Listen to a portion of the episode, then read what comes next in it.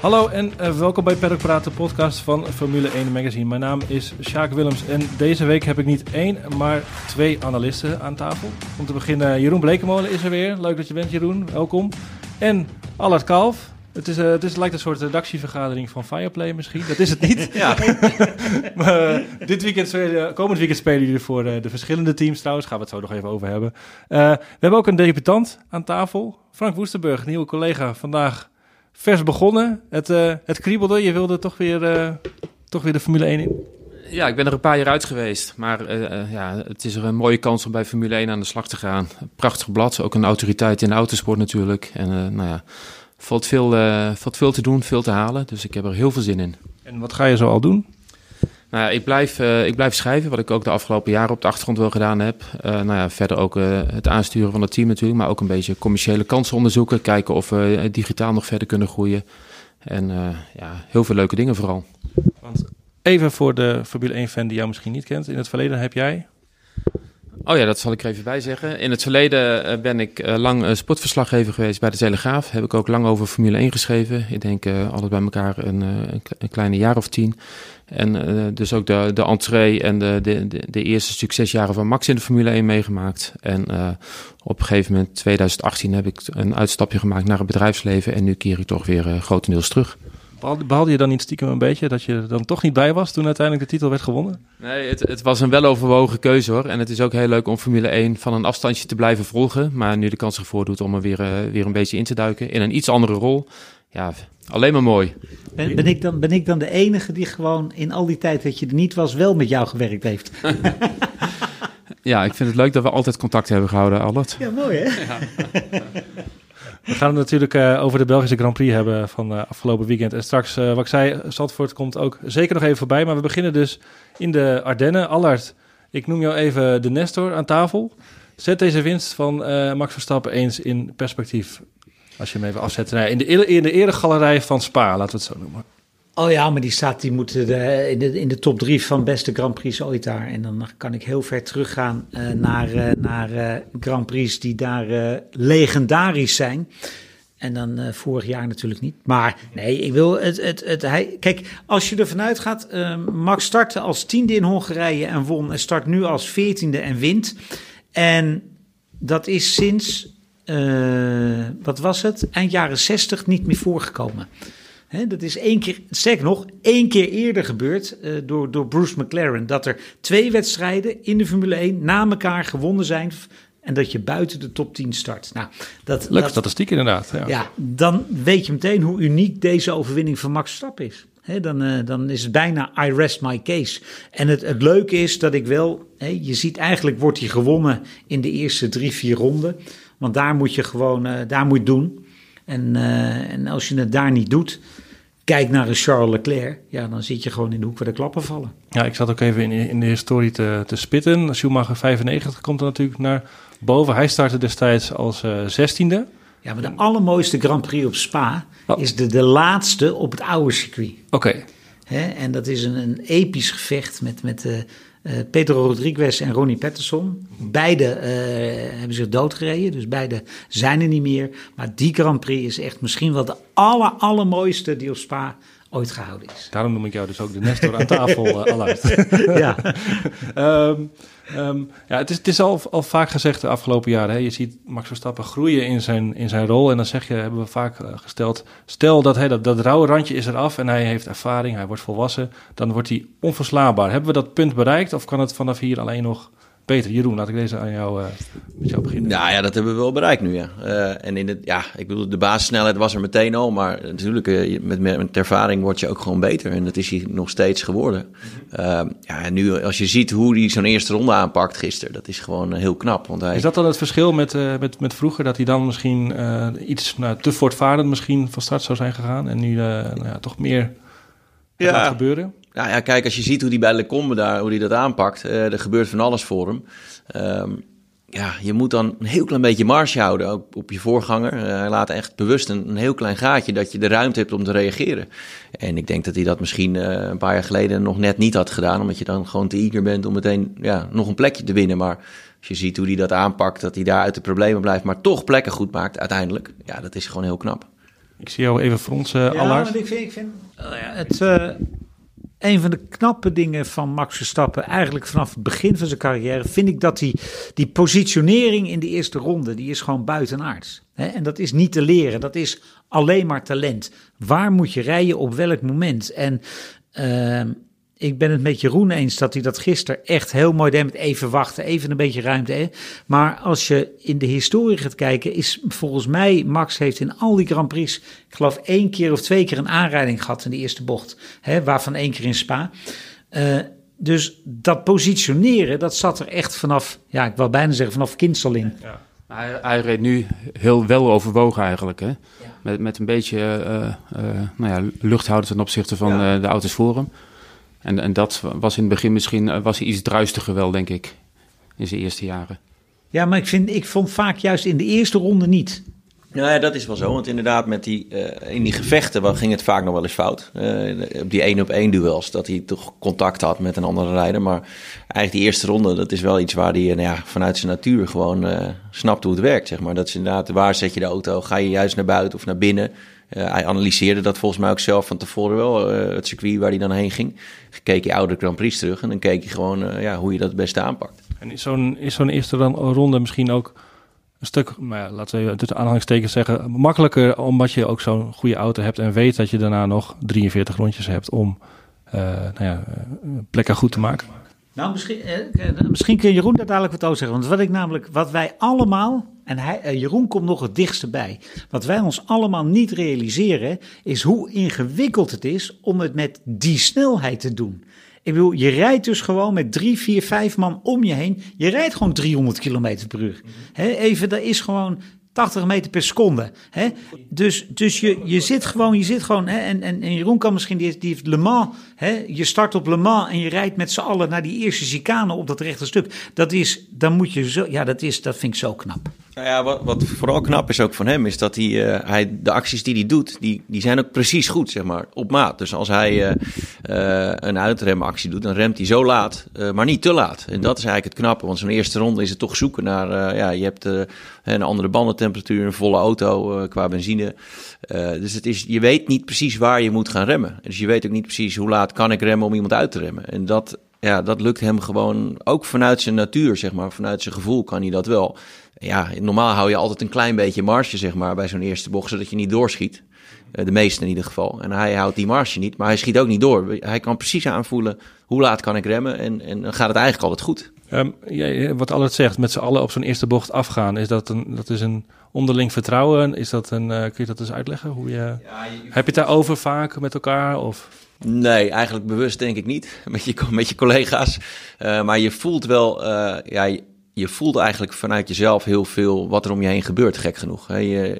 Ja, uh, dat hebben we ook in het normale verkeer. Je hoeft niet, hoeft niet eens te kijken of er een auto naast je rijdt. Want je weet gewoon van hoe je iemand hebt ingehaald met het snelheidsverschil. Weet je dat er niemand zit meer inmiddels bijvoorbeeld. En dat is ook bij zo'n start zo. Alleen dan gaat het natuurlijk nog wat sneller. En het zijn er heel veel om je heen. Maar ik denk dat elke rijder, elke coureur wel een soort gevoel heeft vanuit zijn natuur dat hij weet of het wel of niet gaat. En dat gaat natuurlijk ook soms mis, uh, want je schat dingen soms verkeerd in. Maar dat is wel uh, heel apart van autocoureurs. Die kunnen wel heel goed uh, aanvoelen wat, ja, waar de grens zit. Frank, je zei het is best wel een, ook wel een luxe om Formule 1 eens te kijken vanaf de bank. En de tv uit te zetten als het klaar is. Jij kent Max en Jos Stappen ook natuurlijk al een lange tijd. Je hebt veel met ze gewerkt vroeger. Als je dan even zo die, die tussenjaren ja, terugkijkt, het grootste verschil.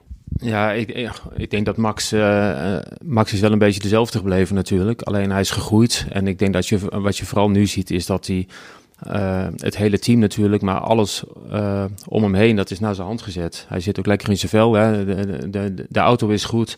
Uh, het team is heel stabiel natuurlijk. Hij werkt al jarenlang met dezelfde mensen. Dat is denk ik ook wel een groot verschil met Ferrari, waar het altijd onrustig is. Door, ik weet niet hoeveel teambazen ze de afgelopen tien jaar gehad hebben. Maar bij Red Bull is het natuurlijk altijd Christian Horner, Newey, Marco. Die maken de dienst uit. Mercedes is ook een goed voorbeeld. Hè. Hele stabiele werkomgeving. En ik denk dat hij daar ook wel bij vaart. En hij is natuurlijk, uh, Max is natuurlijk wat, uh, wat ouder geworden. Uh, ervaring is natuurlijk cruciaal in, in, de, in de autosport in de Formule 1. Dus ik denk dat hij nu, het talent was hij altijd al, maar ik denk dat hij nu gewoon, nou ja, heel compleet is. En juist op dit moment met vertrouwen in de auto, vertrouwen in het team, stand in het kampioenschap helpt mee, hoeft zich geen zorgen te maken.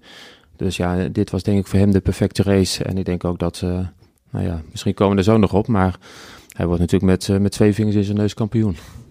nou ja, alles, alles komt nu samen. Hè? En het, het geest jij zit te praten en ik zit te denken aan... Uh, ik maakte een aantal jaar geleden met Kees van der Gint... maakten we Slipstream iedere week. En toen uh, ging het niet zo bij Red Bull en schreeuwde half Nederland dat hij naar Mercedes moest gaan. En nou, ga maar door.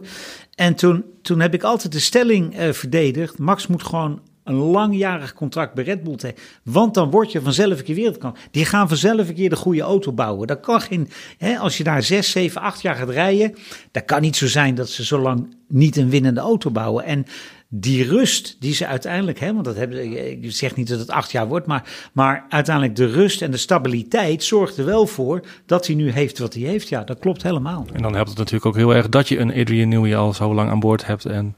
Ja, maar die stabiliteit geldt voor alles. Hè? Voor dat hele, hè, er is ook volgens mij, is er bij Red Bull Racing nooit paniek.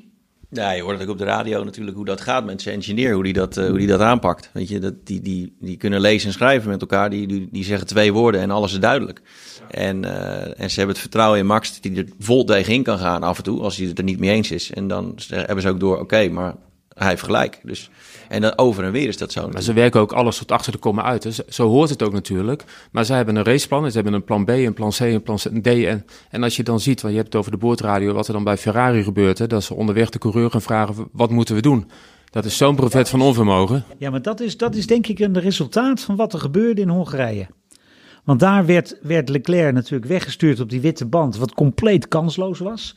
En, en dat hij toen gezegd heeft, ja, jongens, ho even, dat wil ik niet meer. Dus laten we even overleggen wat we, wat we gaan doen. En dan krijg je dus deze uh, iets wat lachwekkende situatie. Maar dat gaat dus over kwaliteit eigenlijk van de mensen binnen het team. Ja, en ik, eh, ik, eh, ik, eh, ik zal wel iedereen over me heen krijgen. Maar als je het hebt over strategie bij Ferrari, dan denk ik dat Jeroen en ik aan deze kant van de tafel.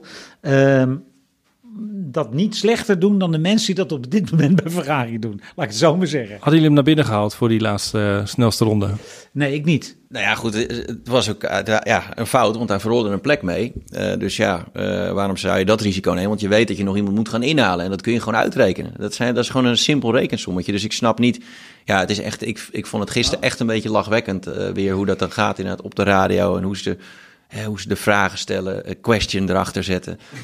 ja, ik bedoel, bij, bij Red Bull, dan weet Max echt wel als het een vraag is of niet. Dan hoeven ze niet helemaal uh, te, gaan leggen, te gaan zeggen, dit is een vraag. Nee, het is een situatie en we hebben van tevoren besproken, dan doen we dat. Dat is gewoon al geen vraag meer eigenlijk. Ja, maar het is echt, uh, ja, eh, ja, letterlijk, geef mij zo'n zo'n zo'n headset en je doet, hem, je doet het beter. En dat klinkt heel stom, maar het is, het is allemaal niet zo heel ingewikkeld. Maar ze maken het gewoon veel te ingewikkeld met veel te veel mensen die erover gaan.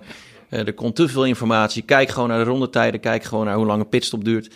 En je rekent dingen uit. En het is, het is duidelijk. Maar dan, maar dan, vraag ik me toch af wanneer Charles Leclerc dan zelf zegt... nee, dat doen we niet of dat doen we wel. Dat hij zelf een, een klapper opgeeft. Want wat je zegt, Allard, over Hongarije. Ja, dat is naar Hongarije. Uh, ze weten geen beslissing te nemen. En Leclerc zegt in zijn antwoord... zullen we dat wel doen? Nemen we daarmee niet een risico? Maar zegt er dan niet achteraan... dus we doen het niet. Nee. Dus kom ik weer terug naar wat ik bij uh, na de Grand Prix van Hongarije zeg. De eerste rijder bij Ferrari is Carlos Sainz. Ja. Sainz is daar eerste rijder. Klaar. En hij staat wel niet uh, voor uh, Leclerc in het kampioenschap. Dat scheelt 15 punten. Maar hij is wat mij betreft wel gewoon verder in zijn ontwikkeling. En is gewoon veel meer iemand die op zijn strepen gaat staan. En als je dat ziet, ja, dan zie je, kun je ook begrijpen dat het toen die twee uh, samen, Sainz en Verstappen, bij Toro Rosso reden, ja, dat dat kon knetteren. Want dat zijn allebei gewoon sterke persoonlijkheden. En ik hou wat dat betreft veel meer van Carlos Sainz. Zijn, zeker zijn manier van werken dan de manier waarop Leclerc werkt. Dat is dan toch ja, een klein beetje het nette jongetje van de klas. Ja, ja, ja. nog even, even terug ook uh, naar Max Verstappen en zijn zegen. Jeroen, naar Hongarije was jij lyrisch. Je kon er niet bij hoe hij dat voor elkaar had gekregen. Was deze eigenlijk beter? Ja, maar dit weekend was, ja, was gewoon niet normaal. Uh, het begon al op vrijdag. Hij stond het eerste half uur twee seconden voor de rest. Hij reed naar buiten wel meteen op de zachte band. Maar hij, ja, alles klopte gewoon meteen. Vanaf zijn eerste rempunt, eerste rondje, de outlap, alles was meteen echt ongelooflijk goed. En als je zag dat hij ook in de race soms gewoon meer dan twee seconden sneller was dan de rest. Ja, het, En mooiste, is- het mooiste in de race vond ik dat ze, dat ze op een ogenblik tegen hem zei van... als je op je banden wil passen, dan, eh, dan kan dat, want je hebt tijd over. En dat hij dan zegt, ja, daar ben ik al zes ronden mee bezig. Ja, Ja, het, niveauverschil was bizar. Dat is, eh, soms heb je dat, hè, dat, dat een, een bepaald circuit en een auto en alles, dat alles ook samenkomt. En, dat je gewoon, eh, ja, en hij zal wel denken, wat is de rest eigenlijk aan het doen? Want voor, voor hem gaat het eigenlijk automatisch, zeg maar. Dus eh, ik kan me heel goed voorstellen dat hij uitstapt en echt denkt van, nou ja, ik weet niet wat die anderen allemaal vandaag...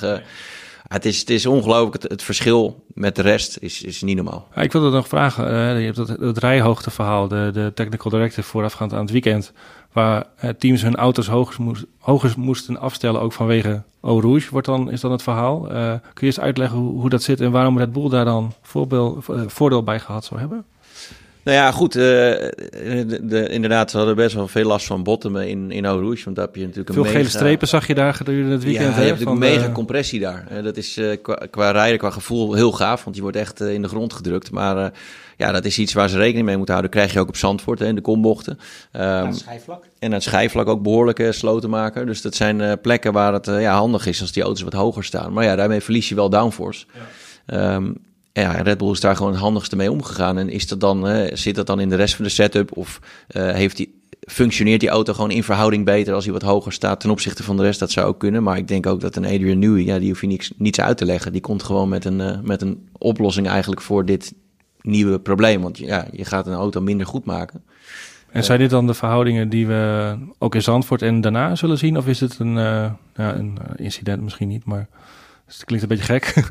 maar eh, eh, een een one-off? Ik ben altijd van mening, als je eh, een week hebt tussen twee Grand Prix, dan verandert het niet zoveel. Hè, en Zandvoort is een andere baan dan Spa, met andere karakteristieken. Dus daar zou een klein beetje, hè, het zou een klein beetje anders kunnen zijn. Maar het is niet zo ineens dat we dadelijk Mercedes op de eerste rij, Ferrari op de tweede rij en Red Bull op de derde rij hebben. Dat gaat, dat gaat natuurlijk niet gebeuren. Hè. Dus als je het, het, het, hele plaatje ziet, dan zien we dat komende, de komende twee wedstrijden. Want eigenlijk kun je natuurlijk niks veranderen. Nog even over de eerste ronde, maar dan over Lewis en Fernando. Eh, die tijd heb jij natuurlijk ook meegemaakt, eh, Frank, destijds. Vraagteken? Question, zeg je dan? Nou, in mijn tijd eh, reed, eh, sorry, reed eh, Hamilton vooral vooraan.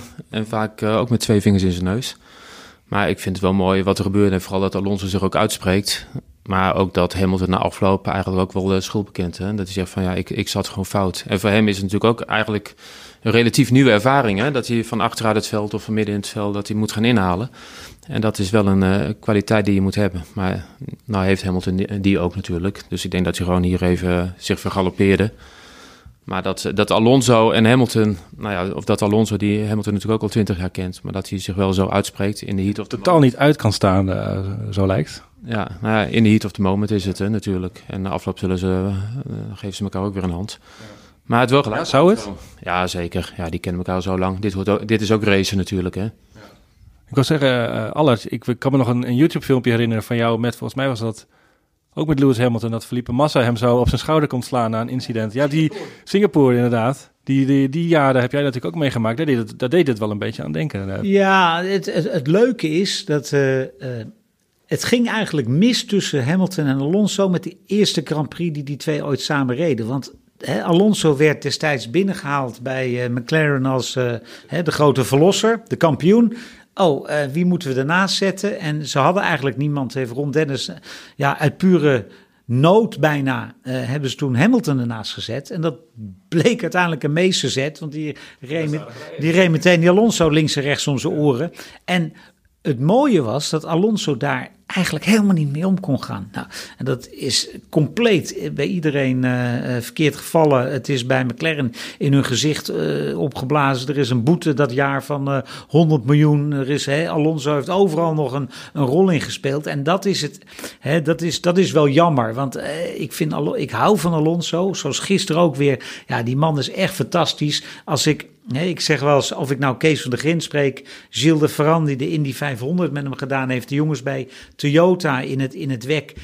Er is niemand die, die harder werkt dan, dan Fernando Alonso.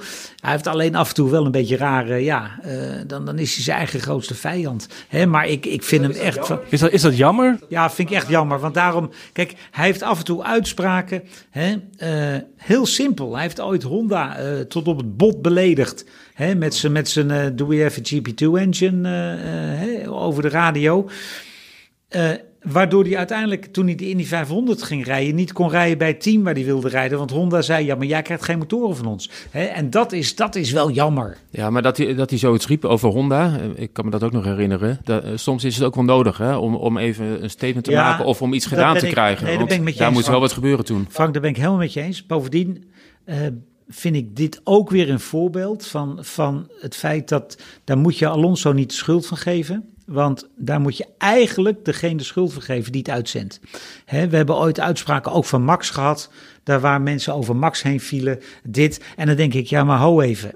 Max roept dat niet tegen jou of mij of ons of het publiek. Max die is met zijn team aan het praten. Alonso die roept tegen zijn team. En jongens, de ding loopt echt niet. We hebben, lijkt wel we een GP2-motor hebben. Dat is helemaal niet bedoeld voor ons. Hè, dat is precies wat Frank zegt. Dat is om het team even van jongens, dit gaat niet. Hè, en dan komt dat uiteindelijk bij het grote publiek. Ja, en dan, dan, dan, en dan krijgt Alonso geen motor voor Indy. Dat is ook weer oneerlijk. Maar ja, dat is wel jammer. Want dan is hij wel een beetje... Ja, dat- ik vind dat jammer. Maar goed, over gisteren, hè, dat hij dan zegt... eh Hamilton weet eigenlijk alleen maar hoe hij van kop af aan moet rijden. Hij weet natuurlijk dat dat wordt opgepikt. Ja, dat weet ik niet. Maar het is, het is hij, kijk, ik heb, ik heb er ook geen moeite mee. Want hij vindt dat op dat moment in het heetst van de strijd. Ja, en dan zeg je wel eens dingen waarvan je achteraf denkt van, oei. Toch? Heb jij nooit gehad, hè Jeroen? Wat is het ergste wat jij ooit op de radio hebt gezegd, Jeroen? Is dat voor Nou, publicatie? Ik, ik of, sta eh, in, eh, in Amerika wel bekend dat ik heel veel scheld, zeg maar. Ik eh, vind sowieso altijd, eh, ik vind het fijn om te praten met mijn team. Dat, dat kan ik een soort extra motivatie uithalen. Ook o- om over strategie te praten. Eh, en dat is met die race in Amerika heel belangrijk. Maar, en dat is ook wel, dat zie je ook bij hoe dat bij, eh, bij Verstappen gaat. Die, die maken ook geintjes tussendoor. Die zitten letterlijk grapjes te maken soms. Van, hé, hey, eh, nou ja, eh, heel vaak genoeg. Wel drinken, ja. Precies, en dat zijn bepaalde dingen dat, dat motiveert je als rijder. Ge- gek genoeg. En, ja, dat wilde ik ook vragen. Is wat is het verschil tussen in jezelf vloeken, tieren, in je helm schelden... en het, met, dat je het knopje daarvoor indrukt? Dus dat je team het ook... horen Ja, nou kijk, je moet niet over alles gaan lopen Nee. zeuren. Maar soms, eh, je zet het team ook op scherp. Je hebt ook pitstops en die staan dan ook op een andere manier in die pitstop, zeg maar. Ik heb vaak genoeg eh, geroepen van, eh, ja, die houdt me op. En dan waren het met heel veel harde scheldwoorden, zeg maar. maar ja, daardoor was het team ook weer gemotiveerd om iets te bedenken waardoor we er voorbij kwamen. Hè? Een andere strategie of een rondje eerder naar binnen of een betere pitstop, dat soort dingen.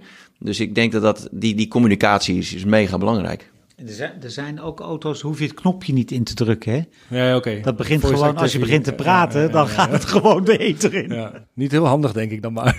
Maar coureurs zijn zich natuurlijk tegenwoordig, zeker in de Formule 1, wel van bewust hè, dat, het, dat het uitgezonden kan worden. En het draagt natuurlijk ook in alle eerlijkheid bij aan de amusementswaarde. Hè? Want het is mooi om ook op die manier een blikje achter de, achter de schermen te krijgen. Ja, hoewel ik wel vind dat daar dus betere regie op mag zitten af en toe.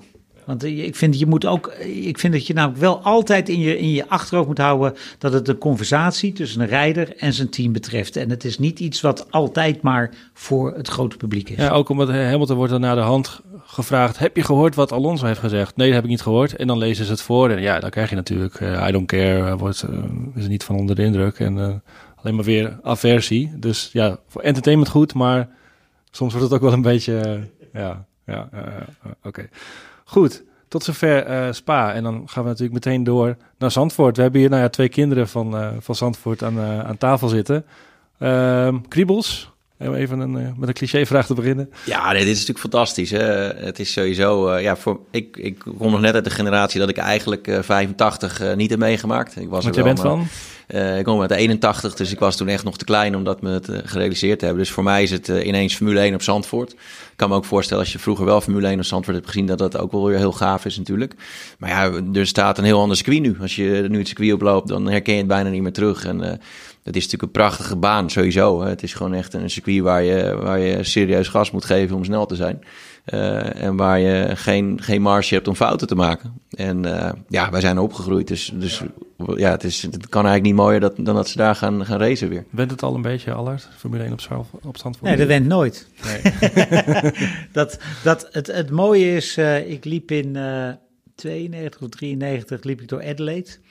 En, uh, en toen, toen zag ik daar al die winkels. Dat was allemaal, alles was Formule 1. Het vliegveld was Formule 1. Het was allemaal, die hele stad bruiste. En toen, uh, toen zei ik, de week dat tegen mezelf, zei van... Als ooit Formule 1 weer in Zandvoort komt, dan, moet, dan wordt het zo. En ik moet je heel eerlijk zeggen dat het nog mooier is dan dat ik Adelaide toen vond. En ik, eh, vorig jaar, toen deed ik het, uh, ja, toen was ik een speaker van dienst. Ja. Dit jaar toen, niet, hè? Nee, en toen begon ik, toen begon ik met van, hè, vandaag is de dag waarvan je jarenlang hoopte dat hij ooit zou komen, maar nooit verwacht had dat hij er zou zijn. En ja, dat, dat vind ik nog steeds. Ik bedoel, het is zo'n gaaf evenement. En wat knap is, is dat ze ook gewoon vorig jaar even een nieuwe standaard in het organiseren van een Grand Prix hebben gezet. Hè? Want als je nu kijkt naar hoe dingen gaan in eh, Miami, naar, naar, maar ook in, in, in Oostenrijk, ook in Monza zelfs, hè? Met, met muziek, met DJ's, met entertainment. Ja, Spa afgelopen Dan- weekend had, hè, had zo'n line-up aan DJ's. ja, dan eh, denk ik ja. van nou, dan hebben we toch als Nederland wel weer de toon gezet. Maar je ziet toch ook wel weer tegelijkertijd hoe moeilijk het is om als organisatie dan zo'n nou ja, sfeer neer te zetten. Het is niet zomaar een kwestie van een podium neerplempen en een DJ laten spelen. Nee, maar daar zie dat je heeft ook wel heel goed gedaan natuurlijk. Nou, maar daarom zie je ook, hè, ik, heb, ik, ik, ik weet dat ooit, kreeg ik een telefoontje van, eh, van Bernard, dat hij, hoe die Bernie aan moest pakken om eh, te kijken of hij een Grand Prix kon organiseren. En eh, hè, tot wat het nu is, maar over iedere stap is nagedacht. En, en iedere stap is, is, is goed geweest. Hè? Wie het organiseert, welke mensen je aanneemt, hoe je daarmee omgaat. En, en ja, dat is wel heel knap. Hè? Want het is niet even dat wij met z'n vieren nu bedenken... oh, zullen we dat eens even gaan doen? Hè? En je werkt wat harder eh, en, en je hebt een Grand Prix. Ja, dat is... Ik denk dat mensen zich niet realiseren... wat voor een evenement het is om te organiseren. Ja, jij, kan daar, jij kan daar een klein beetje. Hè, jij hebt de, de, de TT van dichtbij meegemaakt. Dus je weet, je weet ongeveer eh, hoe mensen. oh, en- en ik heb het nu tegen Frank. eh, maar maar hoe groot dit is, Frank. Ja, maar ik denk dat we ons vooral ook moeten realiseren hoe bijzonder het is. Dat het allemaal samenvalt. Hè? Dat, dat we Max hebben, dat we Zandvoort hebben. Want ik weet ook nog, nou ja, bijvoorbeeld dat ik een keer op een circuit was met André Venema, ook eh, collega bij Formule 1. En dat we hardop samen aan het dagdromen waren. Dat was volgens mij op Silverstone met Lewis Hamilton. Van wat zou het toch mooi zijn als wij ook een keer zo'n coureur zouden hebben. En een keer een eigen eh, Grand Prix. Want toen reed er helemaal geen Nederlander in de Formule 1. Toen maalden heel veel mensen ook niet om Formule 1. En nu valt alles samen. Hè? Eh, Ja, alles. Hè? Gewoon eh, Zandvoort. eh, maar ook het feit dat we Max hebben. Maar ook het feit dat we, hè, laten we heel eerlijk zijn, dat, dat Bernard met zijn, eh, met zijn collega's daar zit. Hè? Want die heeft uiteindelijk wel ja, de stoute schoenen aangetrokken. En natuurlijk zonder Max. Ik zeg wel eens, zonder Max was het niet gelukt, maar zonder Bernard ook niet. Nee, en Robert van Overdijk laten we die ook vooral niet vergeten met al zijn is- ervaring in het, in, allemaal- in ja, maar het die is allemaal- dat, ja. dat, dat noem ik met de mensen van Bernard, ja, zeg maar. ja, hè. ja, oké, ja, ja. hè, die- die Ja, ze kwamen natuurlijk al, over op één grote hoop. Oké. Ze kwamen natuurlijk al Allemaal snel met goed plannen. gedaan. Maar Ja. eh, ik denk dat wij allemaal zeiden in het begin van... je bent helemaal gek, dat gaat nooit lukken. Je gaat nooit Formule 1 op Zandvoort krijgen. Moet je kijken wat er moet gebeuren. Assen hadden we nog. Ja, nou ja, dat was natuurlijk ook in de strijd. Maar als je dan ziet dat ze dat, eh, ja, hoe ze dat hebben gedaan. Ik, ik verklaarde ze eigenlijk voor gek dat hij überhaupt het idee had. Want eh, hoe, hoe kun je nou bedenken dat je al die Formule 1 auto's daar op Zandvoort gaat laten racen? En, en als je dan nu ziet wat er staat, dat is echt... Hij zei het nog in onze Dutch GP special, nu in de winkel. eh, je kan hem nog kopen. Eh, interview met Bernard ook. Formule 1 beginnen niet aan, zei iedereen eigenlijk eh, inderdaad. Eh, Ja, en het, het, het leuke was, of het, het frappante, ooit, ik zei, hè, ik zat er toen met Bernard over te praten. Eh, en toen zei ik van, ja, maar er is maar één vraag belangrijk. Je gaat naar Bernie en je zegt, heeft het zin om te komen praten? Want als die zegt nee, ja, dan ben je klaar. Als die zegt ja, nou, dan heb je een kans. En dat is de enige vraag en ook de enige persoon aan wie je dat moet stellen. Nou, toen werd Bernie aan de kant geschoven. Toen zat er een kleine vertraging op de lijn. Maar, maar dat, dat is natuurlijk wel gewoon het begin. En, en, en, en ja, dat is natuurlijk wel fantastisch dat hij die stap heeft gezet. Want als dat niet gebeurd was, ja, dan weet ik niet wat er wel gebeurd was. Laatste vraag voor eh, komend weekend. Wat gaan jullie doen, Allard? Jij gaat? Eh, Formule 2 en eh, vrije training Formule 1. De eerste vrije training samen met Nelson doe ik die, Valkenburg. en, Formule, en, en, en race control natuurlijk. Ja. Jeroen, jij speelt voor de, het andere team eh, dit weekend. Grappig. Ja, ja, ja, normaal doe ik natuurlijk eh, Formule 2 met Allard en de eerste vrije training Formule 1. Maar ehm, ik was benaderd om eh, voor de NOS eh, eh, echt het hoofdcommentaar te doen. Samen met Hans van Loosenoord. Dus eh, ja, heel erg leuk. dat zei ik ook tegen Hans gisteren nog. Van, het is natuurlijk toch uniek dat je de NOS mag het uitzenden. Dat is al uniek. Mm -hmm.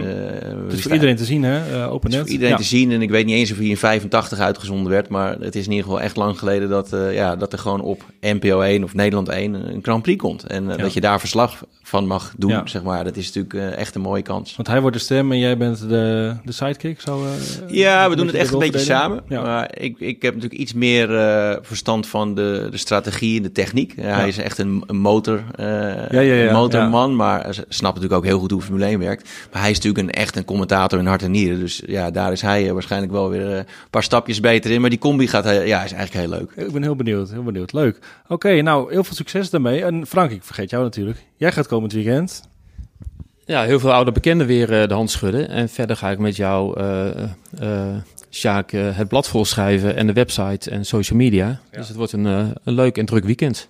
Ik ga jou bij de hand nemen. nee. Goed. Bij de hand. um, nou, dan, hou, dan houden we het hierbij, uh, jongens. Dankjewel voor, uh, voor jullie komst. Um, nou, dit was dan Perk Praat voor deze week. Uh, houd tot komend weekend de site in de gaten voor het laatste nieuws, Formule1.nl. En dan zeg ik tot de volgende. Praat.